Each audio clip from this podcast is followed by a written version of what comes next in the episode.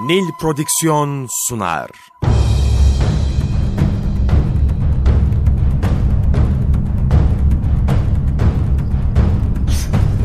Günaha bulanmış hayatlar.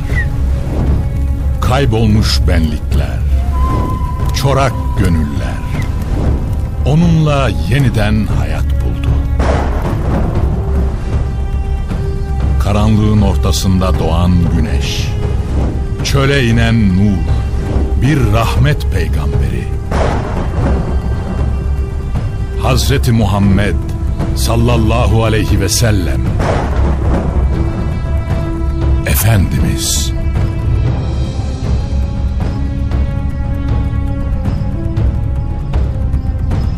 Eser Reşit Haylamaz. Yöneten Yaşar Özdemir.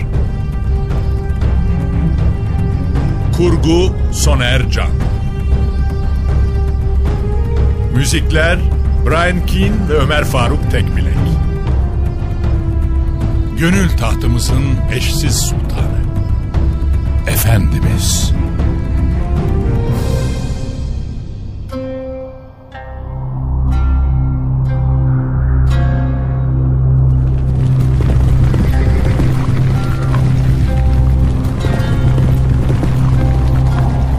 Mekke ordusunun 3000 kişilik bir kuvvetten oluştuğu ve bu kuvvetin içinde etraftaki kabilelerin de katkılarının bulunduğu haberleri gelmişti.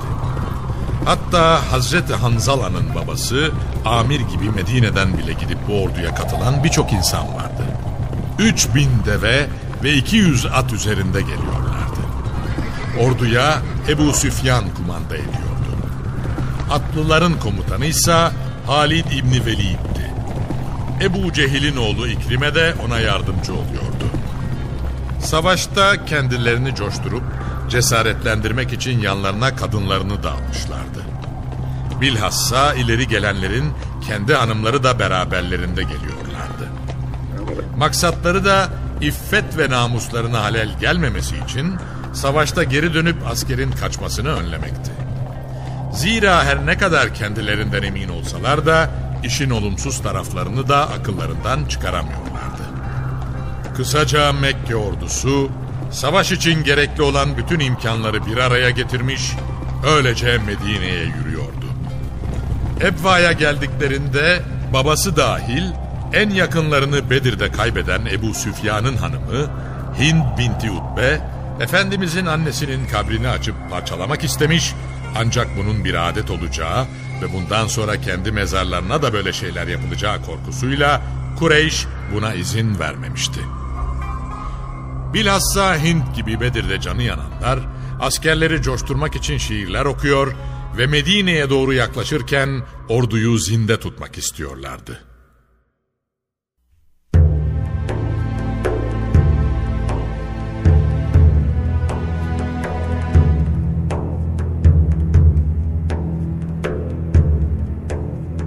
Mekke ordusu Uhud yakınlarına kadar gelmişti.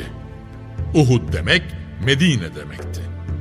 Büyük bir debdebe ve ihtişamla buraya gelen Mekke ordusu Medine'yi yerle bir etme hırsıyla Uhud'da bekliyordu. Ashabtan ileri gelenler bir araya gelmişti. Allah Resulü sallallahu aleyhi ve sellem onlarla istişare ediyordu. Zira bu Bedir'den daha farklı bir gelişmeydi. Gerçi Bedir'e giderken de benzeri bir istişare gerçekleşmiş ve herkesin kabullendiği müşterek bir karar çıkmıştı. Bugün de öyle olmalıydı. Çünkü Cibril'in getirdiği ayet, Efendimizin ashabıyla istişare yapması gerektiğini emrediyor ve meseleyi topluma mal etmenin en etkin yolunun bu olduğunu söylüyordu. Önce Mekke ordusunun haberleri konuldu ortaya. Bir realiteydi ve üç binlik bir kuvvet geliyordu üzerlerine. Ancak bilhassa Bedir'e katılıp da orada zafer yaşayamayan veya Bedir'den sonra Müslüman olan heyecan dolu sahabe onlarla yeniden çarpışıp haklarından geleceklerini söylüyorlardı. O sallallahu aleyhi ve sellemse Medine dışına çıkmamak gerektiğini ve şehri içeride kalarak korumanın daha uygun olduğunu düşünüyordu. Zira bir rüya görmüş ve gördüğü bu rüyayı da cuma sabahı ashabıyla şöyle paylaşmıştı. Vallahi ben bazı şeyler gördüm ki inşallah hayırlı olur. Bazı hayvanların boğazlandığını, kılıcımın kabzasında bir gedik ve elimi sağlam bir zırhın içine soktuğumu gördüm. Onun her halini hayatına rehber yapmak isteyenler, bu rüyanın tevilini sorduklarında da Efendimiz boğazlanan hayvanların asabından bazılarının şehit olacakları, kılıcının kabzasındaki gediğin kendi başına gelecek bir musibet ve en yakınlarından birisinin şehadeti, sağlam zırhı da Medine'ye sığınmak gerektiği şeklinde yorumlamıştı. Onun için reyini de Medine'de kalıp müdafaa yapmaları gerektiği şeklinde ishar etmişti. Belki de düşman şehre girdiğinde sokak aralarında düşmanı yakalar, kuvvetlerini sokaklar arasında bölerek daha kolay teslim alırız ve kadınlar da en azından çatılardan bize yardım ederler diye düşünüyordu. Sahabe ise Ya Resulallah bizler zaten böyle bir günü bekliyor ve Allah'a dua ediyorduk. Şimdi o bize böyle bir fırsat verdi. Ve kendimizi ortaya koyma imkanını ayağımıza getirdi. Düşmanla vuruşmak için dışarı çıkalım ya Resulallah. Dışarı çıkıp vuruşalım ki bizim kendilerinden korktuğumuzu sanıp da cesaretlenmesinler. diyordu. Evet evet doğru. Doğru, doğru, doğru söylüyor. Doğru, doğru söylüyor.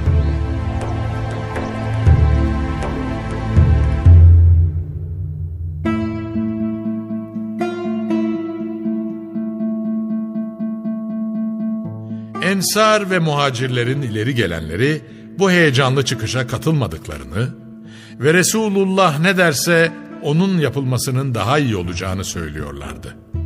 Ancak galip düşünce gençlerle Bedir'de savaşma fırsatını kaçıranların oluşturduğu hava üzerinde yoğunlaşıyordu. Bilhassa Abdullah İbni Übey gidişattan oldukça rahatsızdı ve her halükarda savaşılmaması gerektiği konusunda ısrar ediyordu. Bu bir istişareydi ve Efendimiz sallallahu aleyhi ve sellem de Allah'ın emri olan istişareyi ashabı arasında yerleştirmek istiyordu. İnsanlar arasında istişare gibi temel bir meselenin yerleşmesi bugün için her şeyden önemliydi ve bunun için herkes fikrini açıkça söyleyebiliyordu. O sallallahu aleyhi ve sellem bir peygamberdi ama ağırlıklı görüş savaşı Medine dışında yapma şeklinde tecelli edince ashabın genelinin fikrine riayet ederek Mekke ordusunu şehrin dışında karşılama kararı aldı. Artık Medine'de hummalı bir süreç başlamış oluyordu. Zira cuma günü sabah namazı kılındığı andan itibaren Medine'deki tek konu nefeslerini bile duymaya başladıkları Mekke ordusu karşısında nasıl bir mukabelede bulunulacağıydı. Efendimiz sallallahu aleyhi ve sellem de her fırsatı değerlendiriyor ve ashabı Medine'yi savunma konusunda teşvik ediyordu. Tabii olarak cuma namazının da konusu bu karşılaşmaydı. Efendimiz hutbelerinde iman konusu üzerinde duruyor, sabır ve temkinle hareket ettikleri takdirde Allah'ın nusretinin yine kendileriyle birlikte olacağını anlatıp ashabını vicdanlarına seslenerek vatanlarını koruma konusunda teşvik ediyordu. Bir taraftan da hazırlıklar devam ediyordu. Ashabta bayram havası vardı. Uhud'da düğüne gidercesine bir heyecan içine girmişler ve Allah davasına isyan bayrağı çekip de Uhud'a kadar gelen kin tüccarlarına hadlerini bildirmek için can atıyorlardı.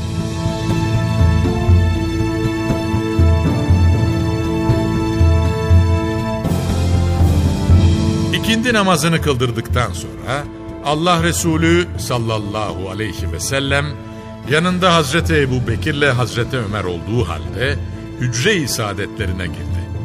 Belli ki zırhını giyip kılıcını da alarak ashabı arasına çıkacak ve Uhud'a gidecek ordunun önündeki yerini alacaktı.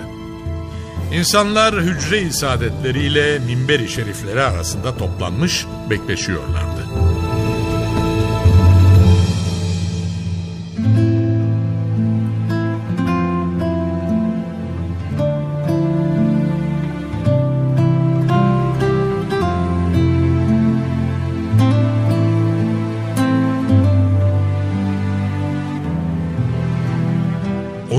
İfadelerindeki teenniyi, mübarek yüzlerindeki manzarayı, gördüğü rüyayı ve ashabın ısrarını değerlendiren Sa'd İbni Muaz ve Üseyd İbni Hudayr gibi sahabiler, Sizler Resulullah'ı savaşı dışarıya çıkarak yapma konusunda zorladınız.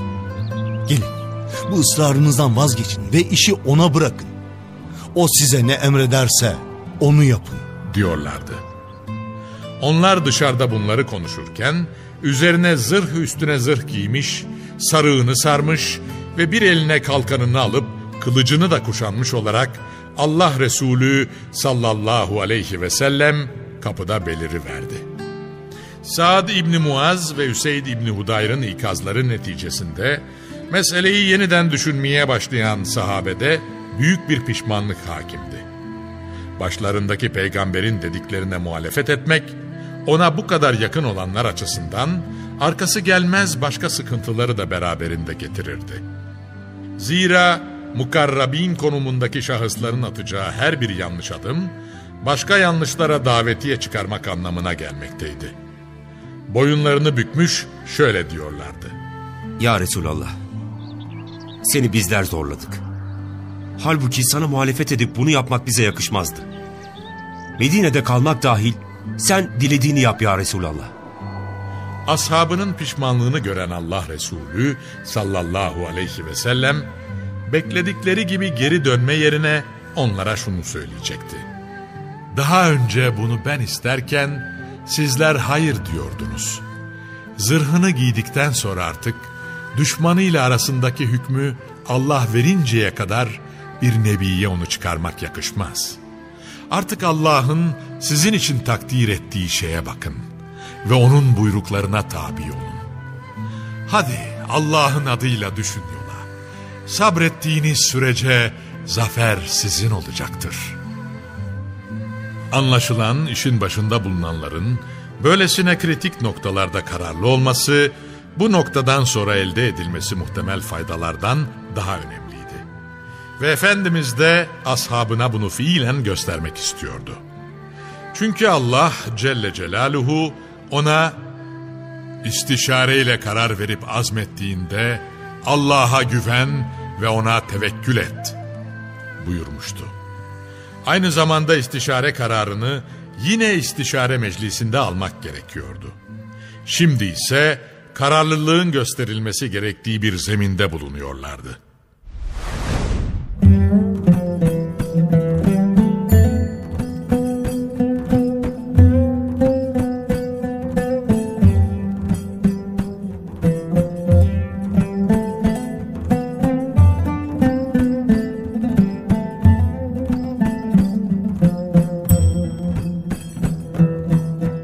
Allah Resulü Bedir'e çıkarken yaptığı gibi bu arada gözüne küçük gözüken gençleri geri çevirmek istemişti. Abdullah İbn Ömer, Üsame İbn Zeyd, Üseyd İbn Züheyr, Zeyd İbn Sabit, Zeyd İbn Erkam, Arabe İbn Evs, Amr İbn Hazm ve Ebu Usaid Hudri gibi gençler o gün geri çevrilenlerdendi. Mekke müşrikleriyle vuruşmayı candan isteyen bu gençler büyük bir hüzün yudumluyorlardı. Geri çevrilenler sadece bu gençler değildi. Medine'yi birlikte müdafaa etme sözü aldığı halde Allah Resulü sallallahu aleyhi ve sellem Medine'nin diğer sakinleri Yahudi ve Arap müşriklerinden kendileriyle birlikte savaşma talebinde bulunmayacak hatta gönüllü olarak yola çıkanları da geri çevirecekti. Zira bu küfürle imanın bir mücadelesiydi ve böylesine bir savaşta dinamizmini imandan alan gönül insanları muzaffer olabilirdi. Bunun için Şeyheyn denilen yere geldiklerinde iyi giyimli ve nizami bir grubun kendilerine doğru geldiğini görünce bunların kimler olduğunu soracak ve henüz Müslüman olmayan bir grup olduklarını öğrenince de ehli şirke karşı ehli şirkten yardım almak olmaz buyurarak iman davasında sadece müminlerle birlikte mücadele etmek gerektiğini söyleyecekti. Bunun yanında Resulullah'la birlikte savaşa gidebilmek için büyük bir gayret ortaya koyanlar vardı. Yaşı küçük olduğu halde görünümü büyük gösterdiği için Rafi İbni Hadic'in gelmesine izin verince Semüre İbni Cündep ileri çıkacak ve Efendimiz'e Ya Resulallah diye seslenecekti. Ben Rafi'den daha güçlüyüm. Güreşirsem onu yenerim. Onun savaşa gitmek için gösterdiği bu gayreti gören Allah Resulü sallallahu aleyhi ve sellem ashab önünde iki delikanlının güreşmesini istedi. Gerçekten sonuç Semüre'nin dediği gibi tecelli etmişti. Belki de Rafi İbni Hadic arkadaşını da yanında götürebilmek için bilerek yenilmişti. Derken Efendimiz sallallahu aleyhi ve sellem her ikisinin de savaşa gelebileceğini söyleyerek onlara izin verecekti. Ashabını üç gruba ayırmıştı. Muhacirlerin sancağını Hazreti Ali, Evs'in sancağını Üseyd İbni Hudayr ve Hazreç'in sancağını ise Hubab İbni Münzir taşıyordu. Medine'de vekil olarak yine Abdullah İbni Ümmi Mektum bırakılmıştı. Yaklaşık bin kişilerdi. Bunlardan sadece yüz tanesi zırhlıydı. Süvarilerin başında Zübeyir İbni Avvam, zırhsız olduğu halde Uhud'a koşanların başındaysa Hazreti Hamza vardı. Bedir'de olduğu gibi yine düşmanın üçte biri kadar bir güce sahiplerdi. Ancak onlar ne bu güçten ne de ölümden korkuyorlardı. Şehadet onlar için ulaşılmaz bir hedefti.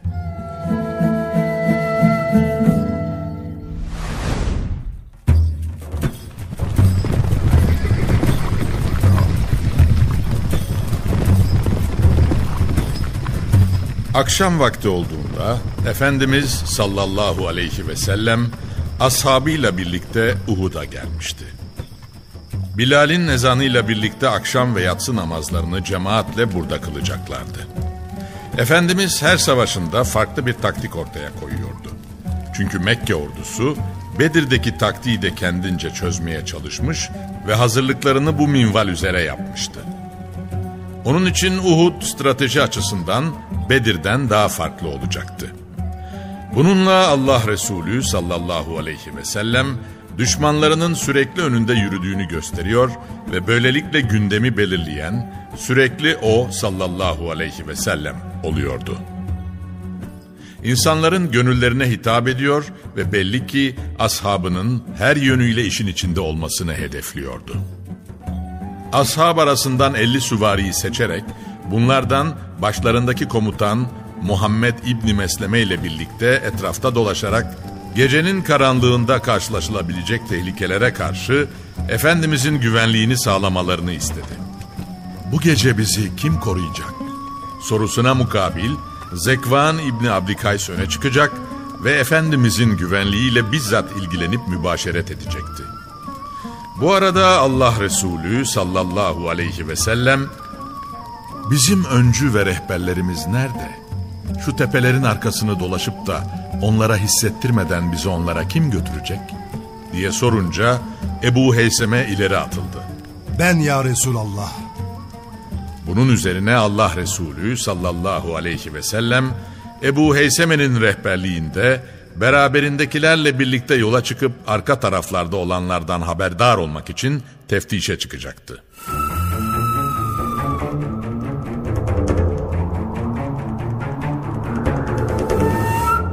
Yolda giderken münafıklardan gözleri görmeyen bir adamın bağından geçmek zorunda kalmışlardı. Bahçesine Resulullah'la birlikte ashabın girdiğini anlayan Mirba İbni Kayzi anlaşılmaz bir tepki gösteriyor ve Şayet sen Resulullah'san ben bahçeme girdiğin için sana hakkımı helal etmiyorum. Hem bu sen değil de bir başkası olsaydı onu ben mutlaka tartaklardım. diyor, diğer taraftan da üstüne başına toprak saçıyordu. Adamın bu tavrı ashaba çok dokunmuş ve adamın üzerine yürümüşlerdi. Hatta ashabdan birisi elindeki yayla adamın kafasına bir darbe indirmişti bile. Olacak şey değildi. Bir tarafta Resulullah'a hakaret ediliyor, diğer yandaysa bu hakareti yapanların yakınları müdafaya geçmiş, adama yardım için hazır bekliyorlardı. Ortam bir anda elektriklerini vermişti. Efendimiz sallallahu aleyhi ve sellem hemen müdahale etti. Adama dokunmayın. Bu amanın hem kalbi hem de gözü kör.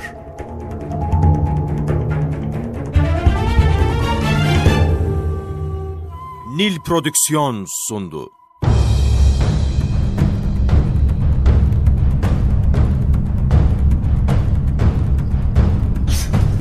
Günaha bulanmış hayatlar.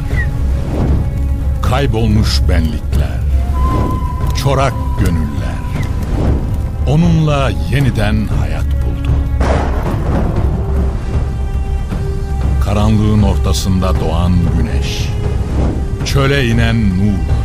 Bir rahmet peygamberi. Hazreti Muhammed sallallahu aleyhi ve sellem Efendimiz